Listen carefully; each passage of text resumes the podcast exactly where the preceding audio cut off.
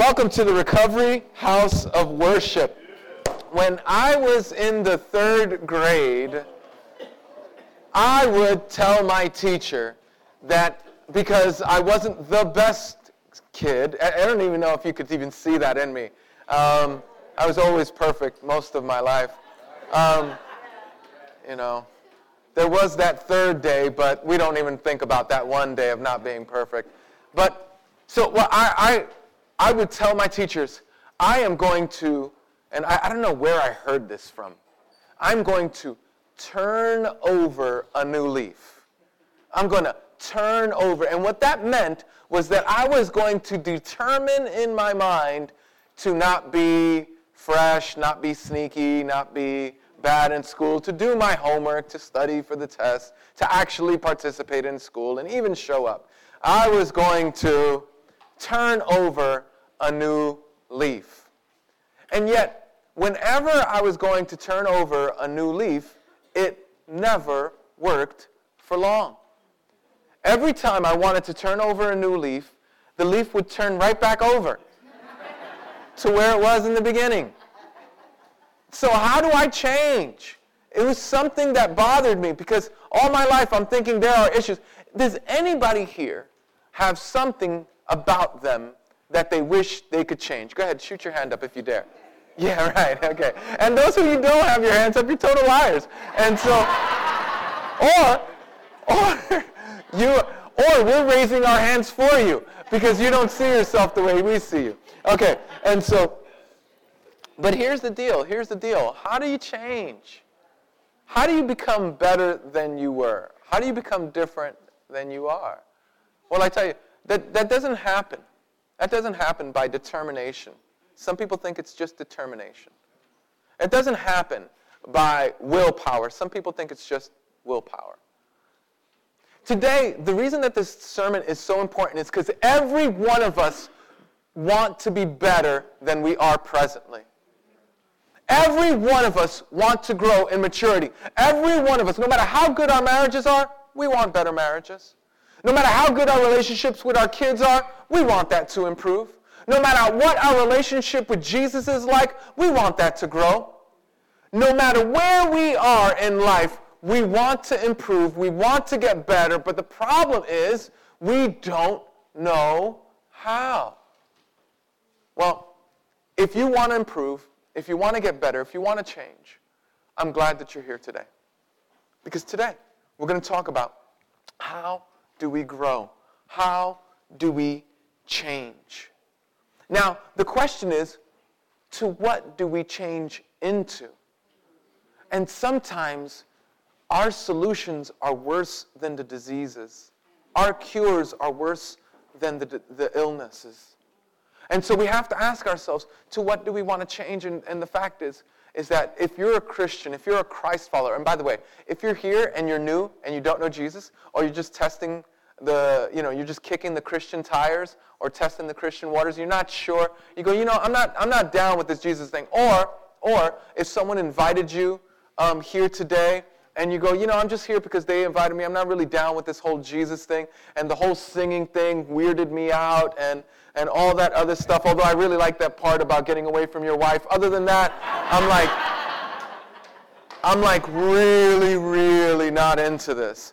If that's you, I'm so glad you're here. I'm elated that you're here. We create this service um, in, in large part for you.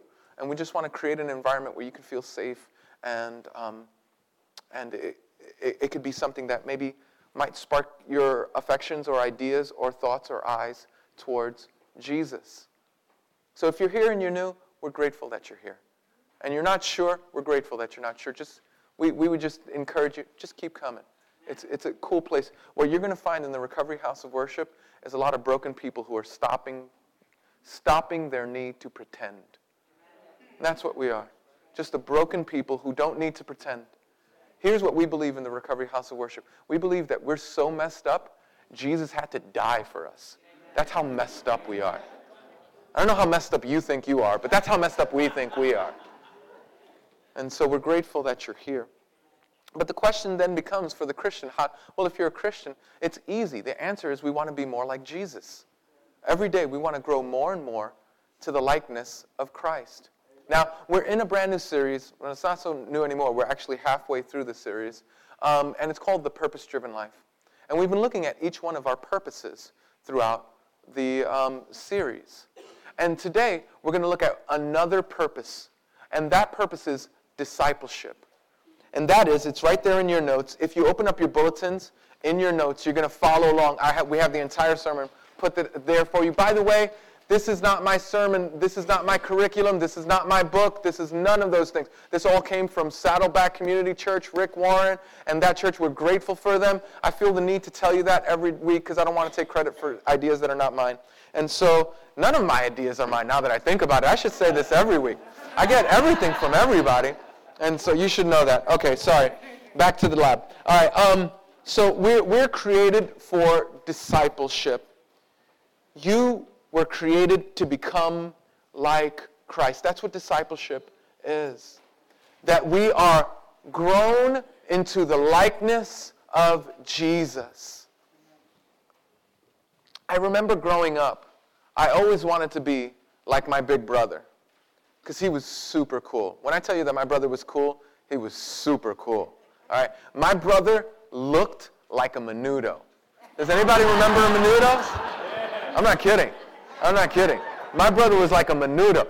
In fact, you know, my brother was super. I hated hanging out with my brother when it came to hanging out with girls. It was awful. Him and Raymond, it was like terrible. I was like, you know, I'm right here. And it was like nobody would pay any attention to me. Um, but, oh no, it wasn't that bad, believe me. yeah, all right. Back onto what we're doing here. So my brother was super handsome. I wanted to be like my brother, and so I would wear his clothes and I would, you know, but he was like five years older than me. And, and so it didn't work out as well um, for me as I'd like. But here's the thing when we're in Christ, we don't want to be like our big brothers. We don't want to be like our pastors. We don't want to be, I mean, I guess you, you do, like Paul says, you know, follow me as I follow Jesus. But in the end, ultimately, we want to follow Jesus. We want to be like Christ. And so, um, in being like Christ, uh, we see in Philippians what it looks like. In Philippians chapter 2, verses 12 and 13. Philippians chapter 2, verses 12 and 13. Now, one of the things that we do is we stand at the reading of God's word. So would you just stand with me? This is going to kind of direct us in a, a roundabout way throughout the rest of the sermon. So I want you to read this with me in a nice, loud voice. This is from the, uh, the book of Philippians. Paul is writing this letter to the Philippian church, um, and we're just going to read two verses. Everybody in a nice, loud voice, count of three. One, two, three. Continue to work out your salvation with fear and trembling, for it is God who works in you to will and to act according to his good purpose. This is God's word. Please have a seat. So do you see that? It says, continue to work out your salvation with fear and trembling, for it is God who works in you to will and to act according to his good purposes. Now, the first thing that it, we see here is that the, the scripture here tells us to continue to work out your salvation. Now, we have to pause for a second because there's a lot of misunderstanding when it comes to this scripture. And when we see continue to work out your salvation. What we think we see is you got to make it happen. Your salvation, that is. Now, for those of you who don't know, what salvation is, where everybody is looking to be saved. Everybody. You go, ah, that's not true, not me. No, listen to me. If you're single and you want to find the right person, you want to be saved from your singleness by finding the right person. We're not mad at you. We're just saying that's what you, you just want to be saved by it. If you're if you're uh, not making enough money and you want to make more money, and you want to and you put your applications you're hoping that another job opportunity will save you from the financial situation that you're presently in if you go to the doctors because you're ill and he prescribes medication for you you're hoping that that medication will save you from your illness everybody in every area of life is looking to be saved. But ultimately, in, in the Christian community, we believe that the greatest salvation that is needed is found in Christ. In Him is found all the joy and the peace and the happiness that we're looking for. And so when Paul says, work out your salvation with fear and trembling because we grew up in America, because we're picking ourselves up by our own bootstraps kind of people, we think that this is actually saying, when it says work out your salvation, then you need to get you need to make sure that you're saved yourself. That you work so that you can get saved. So you know what it looks like in America, right? The way you get into a relationship with Jesus is to be a good person. Now, to work hard, to be more honest. This is why whenever I share with people, hey, uh, come to Christ. What, what, what's stopping you from coming to Christ? It goes, well, you know what? I want to get my life back together before I can. And what they're doing is they're just, they're just stating what everybody else has been considering. Oh yeah, everybody knows you got to be right before you get with God. You got to get right before you get with God. Now, this is absolutely untrue and it's completely unscriptural. You cannot save yourself. You cannot save yourself any more than a small child who's been taken by an undertow in a bad beach and been dragged under the water. That child cannot save themselves. They need a Savior. We call them lifeguards. And you too, beloved, need a Savior. We call him Jesus.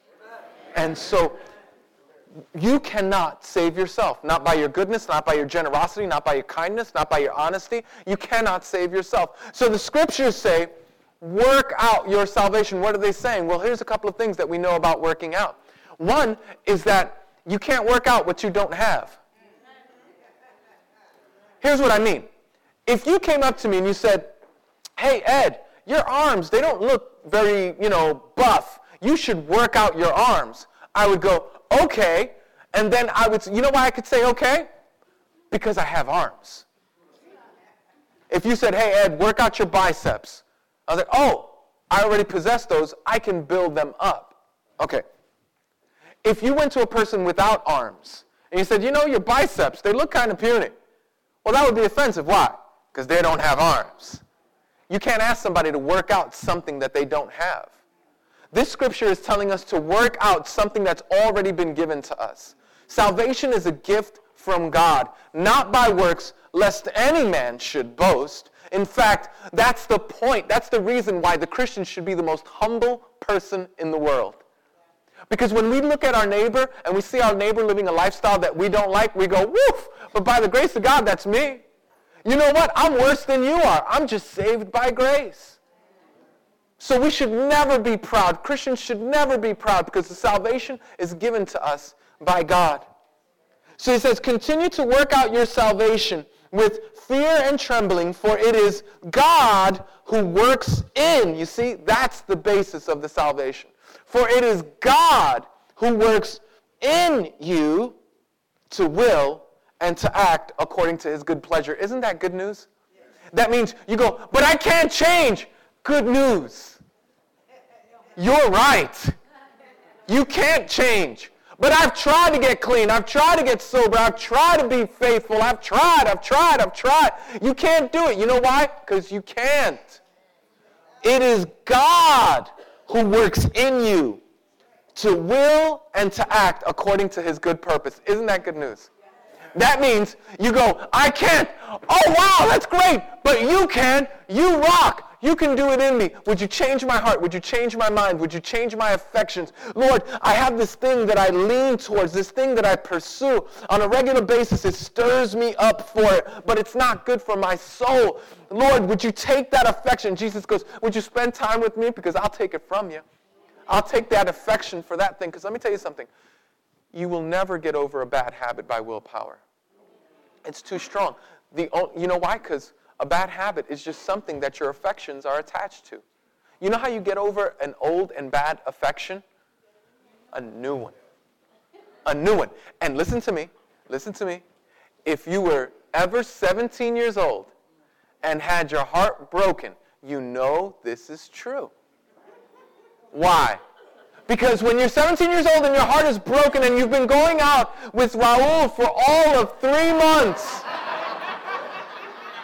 He's wonderful. You thought you were going to be with him forever. And then you see Raul walking around with a new boyfriend. you go, what was that? What was that? I thought it was love forever. You go home and you listen to your slow jams, whatever your slow jams are. I'm not going to pull out your ages, right? But it could be anything from Luther to wherever you go. Like who's, I don't know who's lately the slow jam person, but okay. All right. So you, right, right. So you, so what do you do? Your friends come over and they go like this. The problem, beloved, is that your affections are attached to an old love. Therefore, you need new affections. No, they don't say that. You know what they say? They say, you know what we need to do? We need to get you another man. We need to take you to the club. Put on your dance shoes. That's right. And they're absolutely right, but they're giving us now they don't know that they're being theological. They don't know that they're that they're deeply rooted, their their principle is deeply rooted in scripture. And it's this in order to get rid of an old affection, you must introduce a new one. And so when you find yourself going, I can't, I can't stop this. I can't, I can't stop coming back to this, this thing that I keep on coming back to. I don't care if it's a spoon of food that you eat or, or something that you smoke or take in your nose. I don't care if it's something that you, you can't stop spending the way you, you can't stop doing this thing that's hurting you. And, and you go, I can't, I've tried before, I can't stop. And Jesus goes, would you? Spend some time with me because the more you spend time with me, the greater your affections will grow. And you will find that I'm more than just a Savior from heaven to hell. I'm a Savior from that bad habit to a great love affair with Jesus. Because God works in you to will and to act according to God's good pleasure. Because you know what? God's good pleasure is my joy. Let's say that together. God's good pleasure is my joy. Now, I know a lot of us think that God's good pleasure will hurt me. God's good pleasure will not be for my joy. You know, God's good pleasure will not be for my joy. God's good pleasure will be my inconvenience. It will be my pain. You know what? If I give my heart to Jesus, will He ask me to, you know, volunteer to, you know, uh, hand out rice in China to, you know, like, you know, like a missionary and all that other stuff? We think that God is going to ask us to do things that aren't going to be our joy, and that's simply untrue. It's simply untrue. God's good pleasure is our joy. Say that again. God's good pleasure is my joy. It absolutely is. So then we go, well, how does God work it in so that we can then work it out?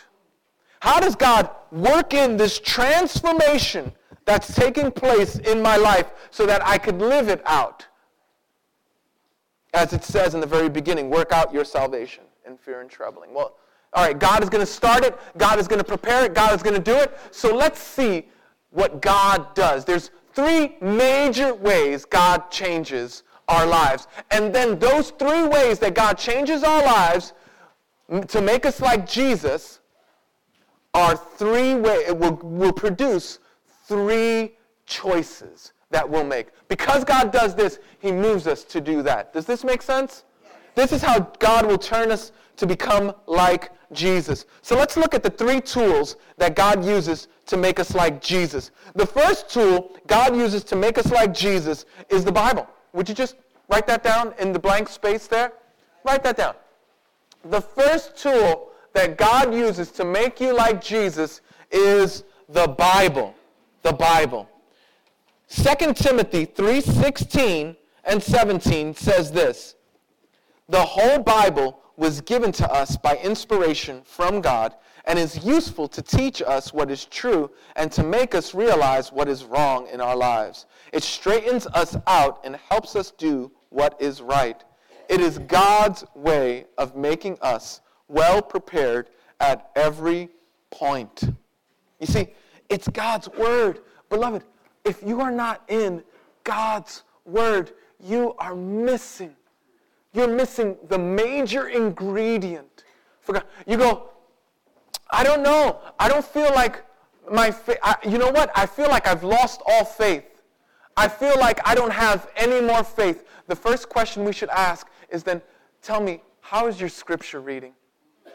Because the Bible says that faith comes by hearing the word of God. And so your faith is not meant to grow in a vacuum. Your faith is not meant to grow apart from God's word.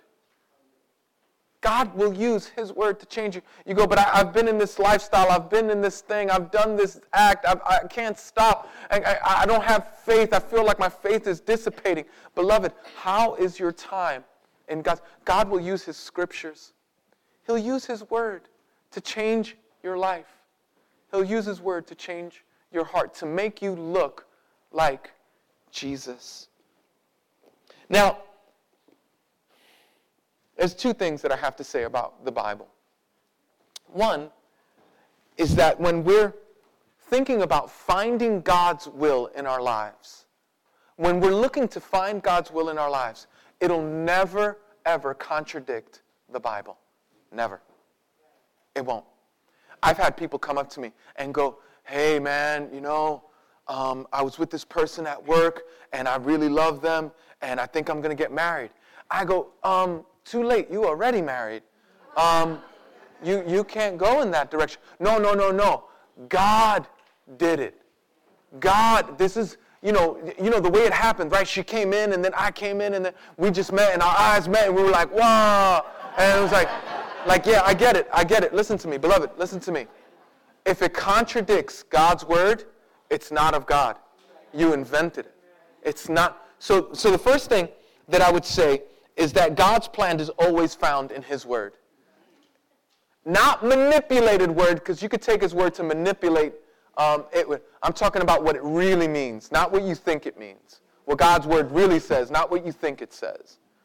Secondly, God's plan never contradicts His Word. It never does. So you have, it's always found in the Bible. You go, I don't know what God's will in my life is. Brothers, sisters, Get with God's Word. Read God's Word. Devour, meditate on God's Word. Memorize God's Word. Get God's Word in you. It's powerful. Secondly, this, so the first tool that God uses to change your life is what? It's the Sure. The second tool that God uses to make you like Jesus is what? The Holy Spirit. It's the Holy Spirit. Yeah. It's the Spirit of God. You go, what's the Holy Spirit? Okay, so we're Trinitarian. Um, uh, Christians are Trinitarian. And what that means is that, and you go, well, where do you find Trinity in the Bible? I go, well, you don't. But you don't find crack either, but you shouldn't smoke it anyway. And so, you don't have to find every word. A, the Trinity is a theological principle to sum up a great uh, biblical truth. And that's this that God is three in one. He's not three gods, He's three in one. He's Father, Son, one God, Father, Son, Holy Spirit. That's our God. And so our God, which is awesome, which is awesome, and it has a whole lot of ramifications, but here's one of them. This means that God gets to live in you. The Holy Spirit comes to live inside of you. So it's not like you're on your own. It's not like you have to change. You literally, you go, I can't change. We go, finally, we agree. But the Holy Spirit can work in you to change and to move into, way, into ways that God wants you. 2 Corinthians 3.18 says it this way. As the Spirit of the Lord works within us, we become more and more like Jesus. As the Spirit of the Lord works within us, we become more and more like Jesus. You, we can't change on our own. The first thing that God uses is God's Word, but the second thing that God uses to change our lives is God's Spirit.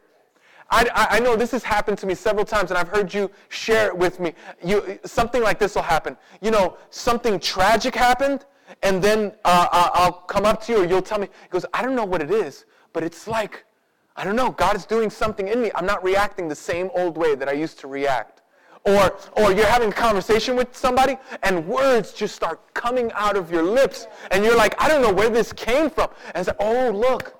Look at what the Holy Spirit is doing in your life. You know, someone does something to you and you don't respond in the old style ways, and you're like, I don't even know why I did that. In fact, I feel, I should feel like I should go back and give him a piece of my mind. And you go, no, no, no, no. The Holy Spirit did something wonderful. The Holy Spirit, it's, listen, God does not leave you alone.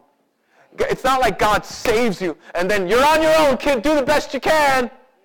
That's not it. No, no, no. God says, I'll save you and I'll live in you. I'll save you and I'll, here's a $3 word, sanctify you. I'll sanctify you. I'll make you look like Jesus. You go, no, no, no. If it's if it's if it's gonna happen, if I'm gonna look like Jesus, I'm gonna do it. God goes, please. I've seen you five years from now working on in your own strength. You look a lot like you do now. I'm gonna give you the Holy Spirit. Because you don't listen, listen, you don't need a helper, you need a savior.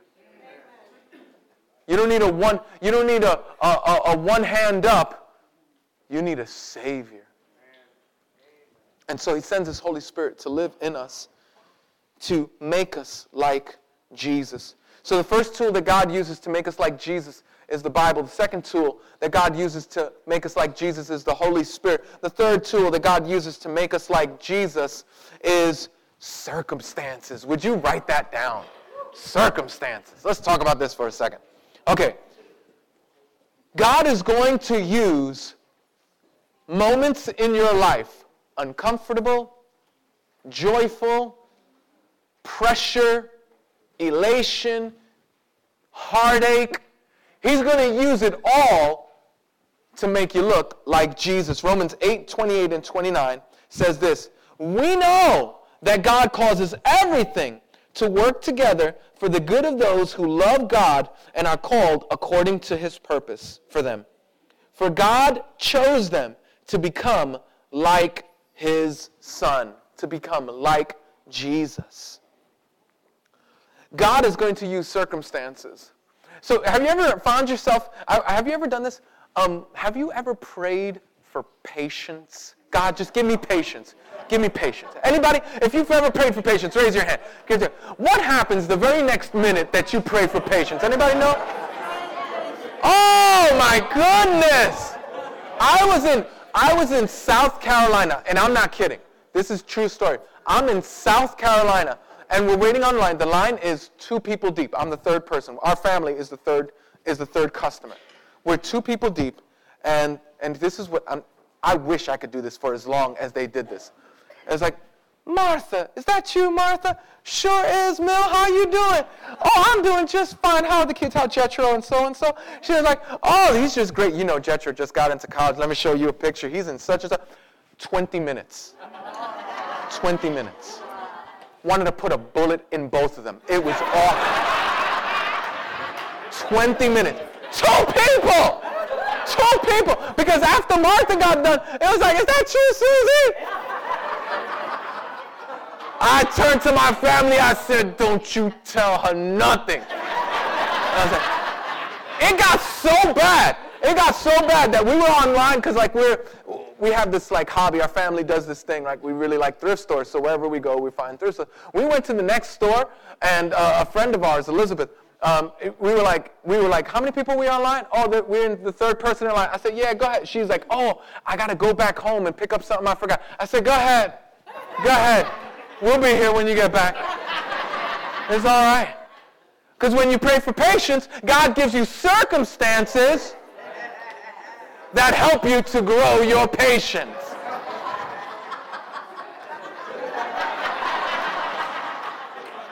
Go ahead and pray for love.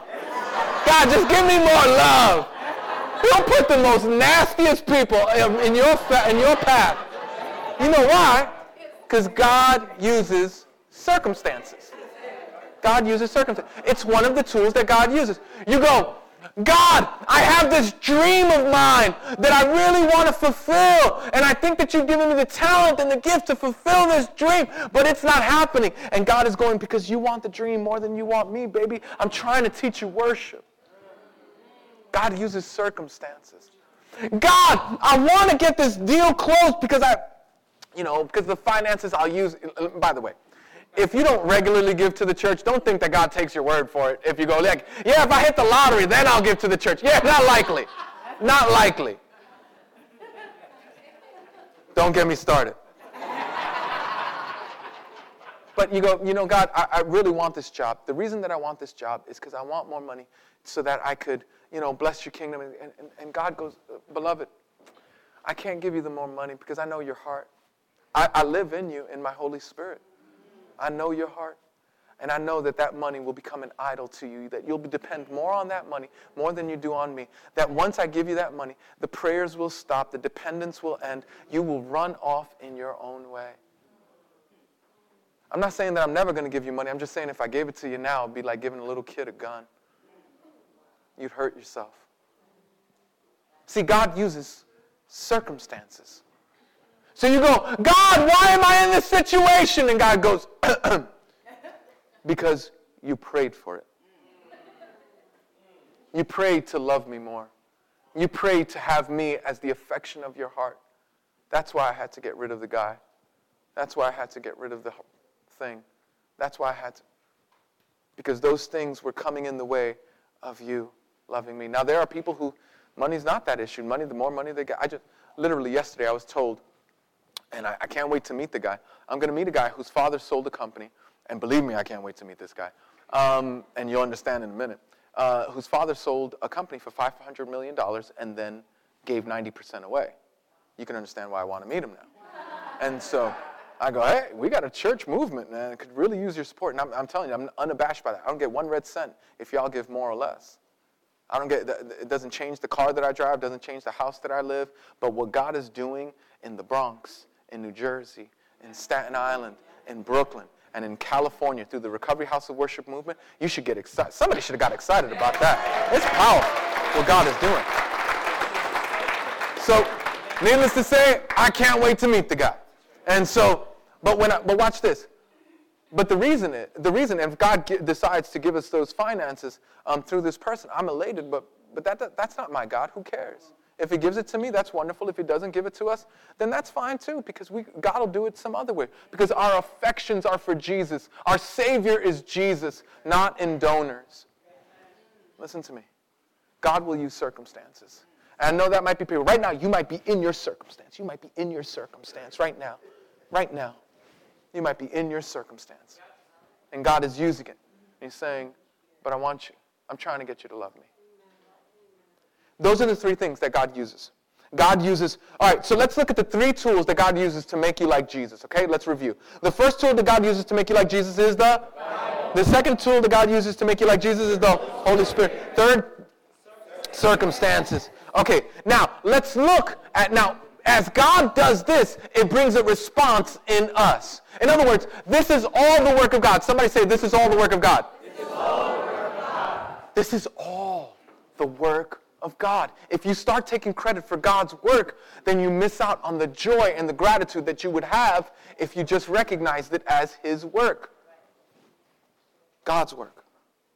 So, the three choices that these tools that God uses, the three choices that God uses, uh, the results of the tools that God is using in your life will result into choices. And here's the first choice you can choose you can choose to change what you think about choose to change that's my fault that that's not um, change is not on there you can choose to change write that down change what you think about. You can choose to change what you think about. Okay, let's talk about this for a second. Remember, what was the first tool? Anybody know? The first tool that God uses to make the first tool that God uses to make you like Jesus is? Bible. When we get into the Bible, God starts changing our thinking. Because our thinking is upside down. I don't know about you, but I have instant programmed responses to stuff of life. Instantly. Like, I don't have to think about it. I don't have to try to think that way. Automatically, automatically, my mind goes to a particular, in a particular way. Um, the Bible says in Ephesians chapter 4, verses 23, there must be spiritual renewal for your thoughts and attitudes. You know why your mind needs spiritual renewal? Because we've been brought up in a culture, we've been brought up with a mindset that is anti Christ, that it is against Jesus. And so Jesus says, I want, listen, the reason that I want you to love me most is because I'm the only thing that you could get addicted to that won't kill you. I'm the only thing that you could love with all your heart that won't destroy yours. I'm the only one that you could lose yourself in me and find yourself at the same time. I'm the only one. But our minds are so saturated with the things of this world. We just believe, oh gosh. So God says, I want you can choose. If when you read God's word, when God is using his word to change your mind, then you can choose to believe the Bible rather than your old behaviors, your old pattern, your old thought, your old ways of doing things. The Bible says here in Psalm 119, verses 9 through 11, How can a young man keep his ways pure? By living according to your word. I seek you with all my heart. Do not let me stray from your commands. I have hidden your word in my heart. Why? That I might not sin against you. You see? If you're stuck in some pattern, if you're stuck in some way of thinking, if you're stuck with some ideas that are not of God, I'm telling you, I'm telling you, when God uses the tool of His Word, He uses the tool of His Word to get you to change your thinking. You go, I don't know what I, I don't know what my nature of thinking is. Do me a favor, ask this of yourself about 10 times. How do I renew my mind? How do I renew my mind? Go. How is my mind renewed? Like I'm just having a bad thought. I'm just, you know, my wife does something. Oh, she never loved me anyway. No, no, no, no, no, brother. That's, no, no, no. This is an opportunity for you to love your wife like Jesus has loved you. You just lost your job. You see, I'm a loser. I'll never be. No, no, no, no. This is an opportunity for you to depend on Christ for your next step rather than depend on your boss. Oh, but you know, listen, beloved. Jesus will change the way you think. He will change your mind. But he won't do it in a vacuum. He'll do it by you. He'll do it through the tool of his word. Secondly, you can choose to, write this down, depend on God's Spirit moment by moment. You can choose to depend on God's Spirit moment by moment. John 15, 4 and 5 says this Take care to live in me and let me live in you. For a branch can't produce fruit when severed from the vine, nor can you be fruitful apart from me. I am the vine, you are the branches. Whoever lives in me and I in him shall produce a large crop of fruit. Okay, listen to me. This is big. We have to abide in Christ. We have to be plugged in. You cannot get, listen, I love 12 step groups. I'm, I'm a part of a 12 step group. Beloved, there's no power in 12 step groups, there's power in Jesus. Now, now, now, if you're in a 12 step group, you better go back to your 12 step group. Keep going to your 12 step groups. Why do I say that? Because uh, just there's humility in that. There's a beauty in that. There's an opportunity for you to serve others it's wonderful. Don't hear me say anything else. Our power is found in Christ. It's not found in principles. Does this make sense? In other words, you can tell me, here's a, here's a spiritual and biblical principle, be honest. Now watch me lie through my teeth when I really am pushed up against the wall. You know why? Because I don't have any power. There's no power in a principle. There's power in Jesus. The power is not found in you, but Jesus can give it to you by his Holy Spirit. Do you see how this is working together? So, right, God uses the tool uh, of the Bible to make you look like Jesus so that you can choose to change what you think. God uses the tool of the Holy Spirit to live inside of you so that you can choose to depend on God's Spirit. Do you see how these two are coming together? One, one, two, two. Do you see that? Okay. It's like this. You and I are like a phone. So have you ever done this where you have your phone and you walk into a room or in a car or whatever, and this is what you, this is what you look like.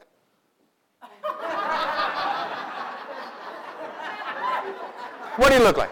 You look like a person who's looking for uh, somewhere to plug into. You go, can I plug into anywhere? Can I just plug in, you know, hey, 21st century problems, you know, can I, you know, right? And so you know why you're doing that? Here's why you're doing that. You're, you know, you know that your phone is powerful. You know that your phone can help you to cook a meal, change a tire, make a phone call.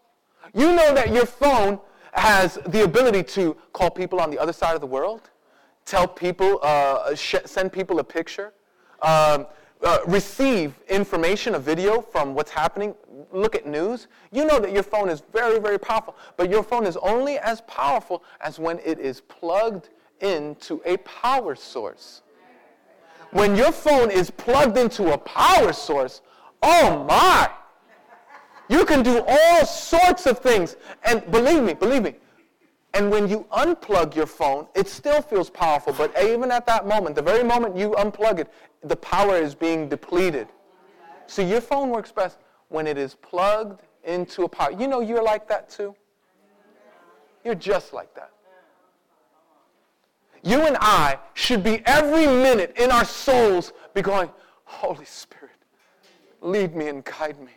Teach me your ways. Look, I, am walking into the room and I'm asking Jesus. I'm going, Jesus, how can I bless this person? How can I bless this person? How can I bless this person? When I'm walking into a counseling session, I go, give me the words. Help me to listen to their pain. Help me to weep with those who mourn and rejoice with those who rejoice. I'm just, every minute, you depend. You know how you know you don't depend on God for a particular thing in your life? Do you know how you know? You don't pray about it. If you're not praying about it, you're not depending on God. When was the last time you prayed for your marriage? When was the last time you prayed for your kids? When was the last time you prayed for your health? When was the last time you prayed for your job, your situation? When was the last time you prayed to close a deal or start a new endeavor? Or when was the last time you prayed to stay clean? It's, you know you don't depend on Jesus for it if you are not praying about it. But I'm telling you, we're a phone. We need the power. We don't have the power. It's only in Him that the power is found. Prayer is an indicator of um, dependence on God. Thirdly, let's look at this quickly. You can choose to respond your circumstances. Respond to your circumstances the way Jesus would. Respond to your circumstances the way Jesus would. Okay. Do you remember?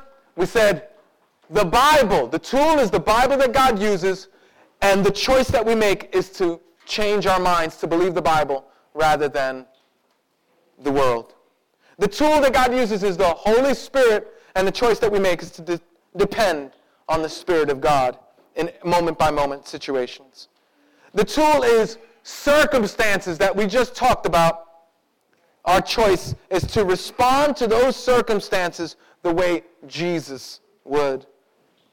James chapter 1, verses 2 through 4 says this When all kinds of trials crowd, your, crowd into your lives, don't resent them as intruders, but welcome them as friends. Realize that they come to test your faith and produce in you the quality of endurance. But let the process go on until that endurance is fully developed and you become people of mature character, people of integrity, while no, with no weak spots. Watch this. Every one of us, for the rest of this year, every one of us are going to have to go through one thing that blows our mind. Our life is going to get changed in 2016. I need you to know that. Things are not going to go the way you planned. Every year, something happens that I did not plan for. The issue is not as a Christian will things happen to me. The issue is how will I respond? Viktor Frankl, who was uh, a victim of Nazi concentration camps in World War II, was at one point stripped down and naked. His wife was taken from him, his family was taken from him, his finances, his goods, everything was taken from him. He was standing in front of these Nazis naked. And he said something happened in that moment. That they could, he realized, he had a thought, they could take everything from me, but they cannot take my freedom to choose how I'm going to respond. They cannot. He's right. He's right. Stuff is going to happen to you. It's going to be difficult. Kids, health, stuff is going to happen. What's our response going to be to these circumstances? God is giving us these circumstances. God, this circumstance is a gift from you. What's your circle? What, what are you going to be respond to? Are you going to go, that's it, God? You didn't play with by my rules. I'm leaving.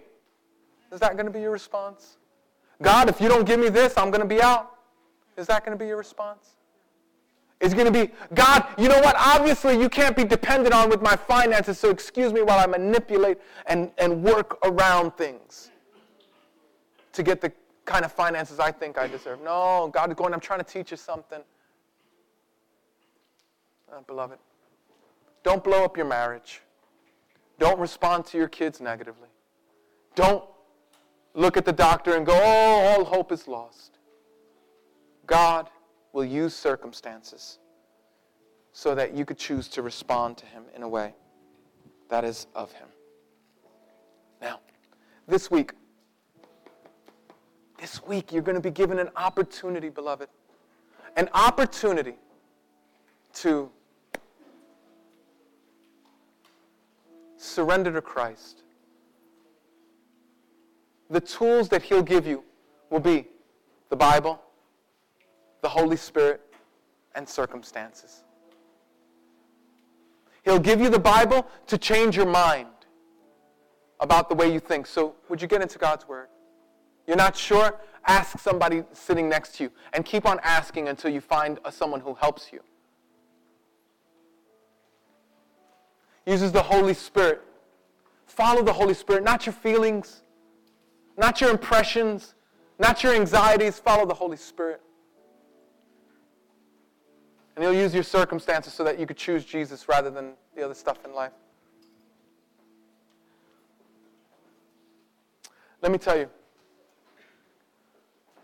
We serve a God that is great and powerful. And He loves you.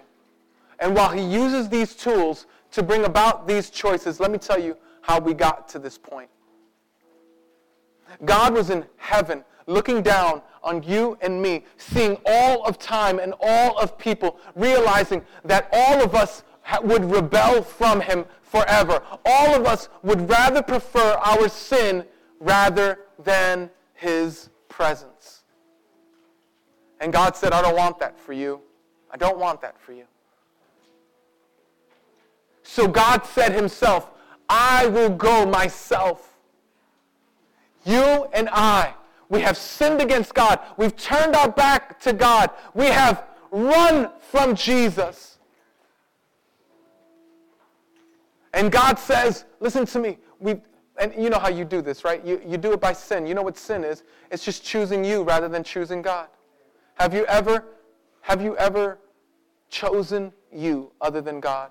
You've done it a million times. In our lies,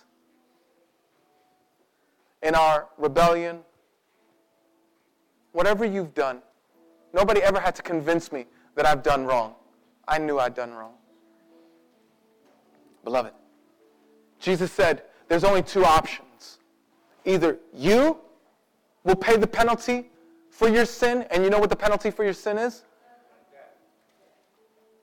Separation from God forever, eternal death. The Bible calls it hell. You don't want that. I don't want that for you. You go, oh man, you really believe that? I was kind of into your talk. It made sense, but I can't believe you believe this nonsense about death. Believe me, beloved. Believe me.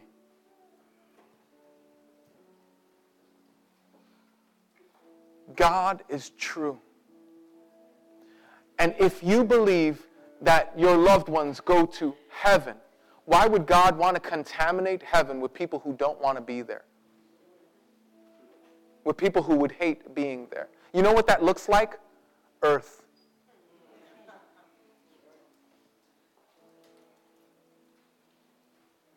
God says there's an eternal separation from you, from Him, by our sin.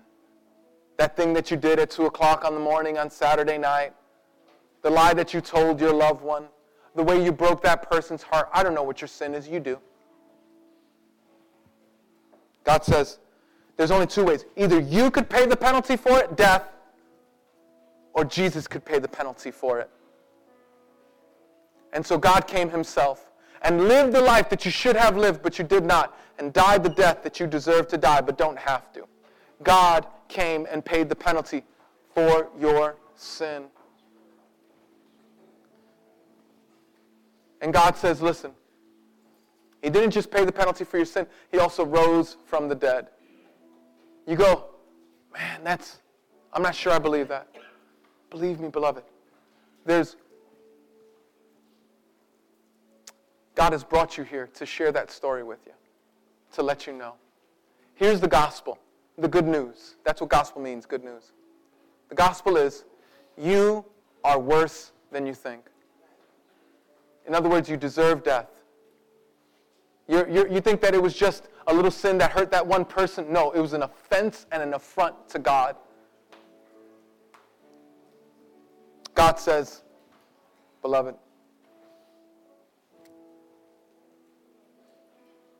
you're worse than you think. And he says, you're more loved than you could imagine. Think about that for a second. Like I'm here before you, and I'm this is as good as I'll look. I've dressed up as much as I can. I have my best manners on. This is as good as I'll ever be. God sees me with my morning breath. God sees me with my funk and guilt and shame and crud. God sees me with all my dirty and all my grimy. God sees me. And he says, Come here, you. I love you. I want me some of you. Come here. Because he loves, listen, because you're grimier than you think. And that doesn't stop God's love. That doesn't stop his affection. That doesn't stop his salvation for being good for you. The point of Christianity is not to prove that you're good, it's to admit that you're so bad you need a Savior. And so Jesus, knowing that's true, he said, I never want you to forget that truth. I never want you to forget that you are worse than you think and that I love you more than you can imagine. And so at the Last Supper, Jesus instituted a reminder. And it was connected to a meal because you always eat. It's why we pray every time we have a meal. We're reminded that with every bite, Jesus provided salvation for you and for me.